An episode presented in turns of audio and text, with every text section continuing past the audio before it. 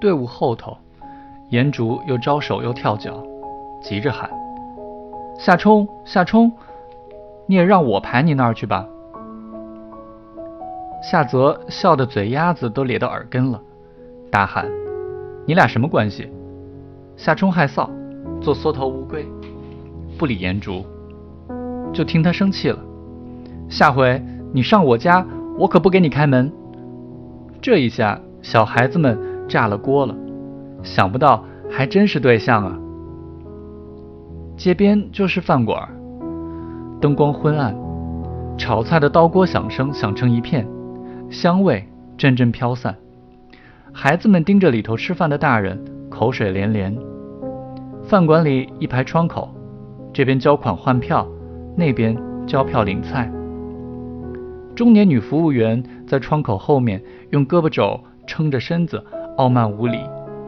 墙上挂一块黑板，写着各种菜：拼盘、鸡蛋炒韭菜、樱桃肉、马口鱼。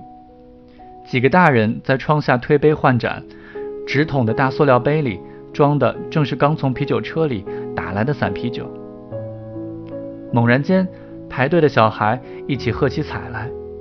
原来饭馆里面闹起来了，一个心烫了大波浪的女的怒气冲冲闯进饭馆，张牙舞爪，大发脾气。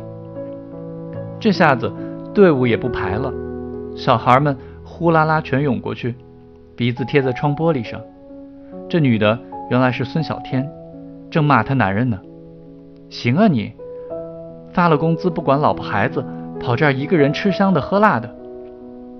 夏冲心情激动，向大家介绍：“这是我们老师，这是我们老师。”我操！孩子们一片惊呼，啧啧赞叹，又共同感慨：这种娘们儿还能要吗？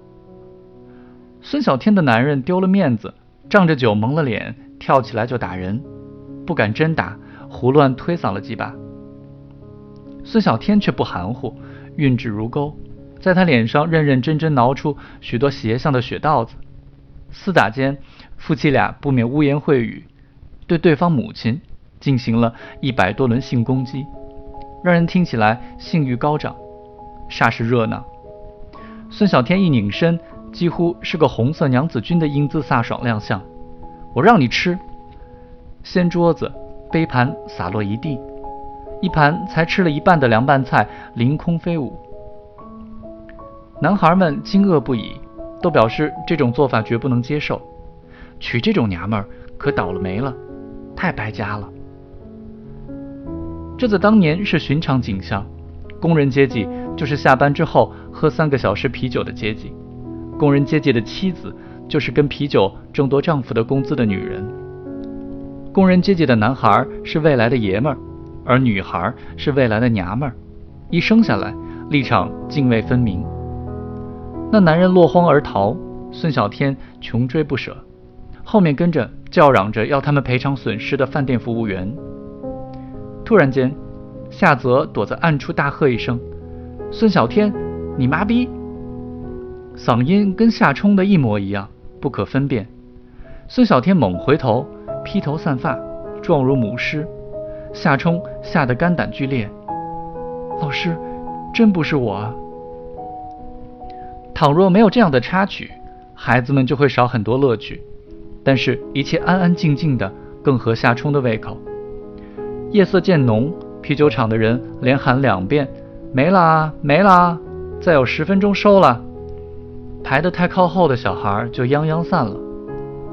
夏冲拎着沉重的暖瓶找到颜竹，说：“给你倒点吧。”“不要了，反正我爸喝不喝都行。”颜竹叹了口气，语重心长：“跟夏西、夏泽这种人，你能学出什么好来？”夏冲心中惭愧，目送他消失在黑暗之中。小孩们陆续打到了啤酒离开。找个地方蹲下，拿下暖瓶的铝盖，倒啤酒，边走边偷喝，还问今天的啤酒怎么一股骚味啊？黑暗中传来呼应：“对了，你妈的尿了！”潜在的援军夏西和夏泽已经跑远了，夏冲的求援行动一天拖一天，毫无结果。他失望地走回家去，啤酒车慢吞吞地离开了。水龙头开着，残酒倾尽，洒了一路，味道弥漫整条街道。这天下午第二节课后，夏冲终于跟柴王八打了起来。他怒火中烧，不计后果，拼下狠手，被孙小天当场擒获。夏冲自信满满，料定柴王八完全不会打官司。孙老师果然只问夏冲：“立正，怎么回事？”夏冲过度自信，啰里啰嗦，把然后说成了完事儿。我在走廊里跑，完事儿撞了他一下，完事儿他就骂我。完事儿我就骂他，完事儿他打我一拳，完事儿我打他一拳，完事儿他就咬我。孙小天大笑，完事儿了还说什么？他攥起带尖角的拳头，把夏冲打了一个跟头。柴庆双正嘻嘻笑着，孙小天冲他来了招黑虎掏心，却落了个空。柴王八收敛笑容，如临大敌，闪身躲了。孙小天连杵几拳，全都落空。恨从心头起，恶向胆边生。跨步拎起柴庆双的衣领，噼噼啪啪抽了几个结实的大耳刮子，打得柴王八哇哇大叫。全班小孩本来瞧夏冲挨打瞧得开心，这时都板起了脸孔。夏冲坐在地上，心情颇为复杂。他既感到胸口剧痛，屁股也蹲得够呛，又欣然见到仇家遭到严惩，盘算了盘算，得出结论。总的说来，应该感谢老师比恨老师更多一些。这时，柴王八吐血了。他先是从嘴角淌出一条红色的唾沫，然后吐了一口鲜血，接着咳嗽起来。周一贝坐在第一排，看得真切，立刻就吓哭了。夏冲顿时也觉得事态严重。孙小天也面色凝重，想了想，把手指捅进柴王八的嘴里，抠了半天。竟在指尖夹出一枚断齿，神色顿时轻松。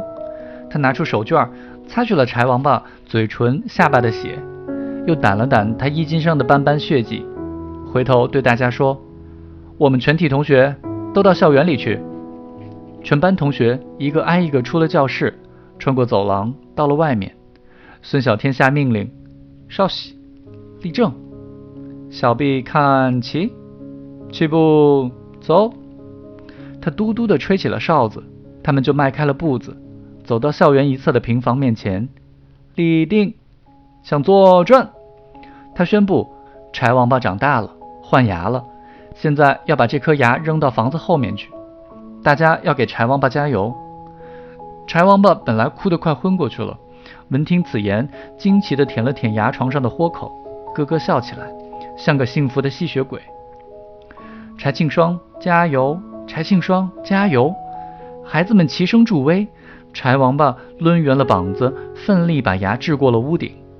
孙小天亲热地把柴庆双汗津津的脑袋夹在腋下，用狐狸又骗乌鸦的温柔口吻说：“如果柴庆双的家长问柴庆双怎么流血了，我们该怎么回答呀？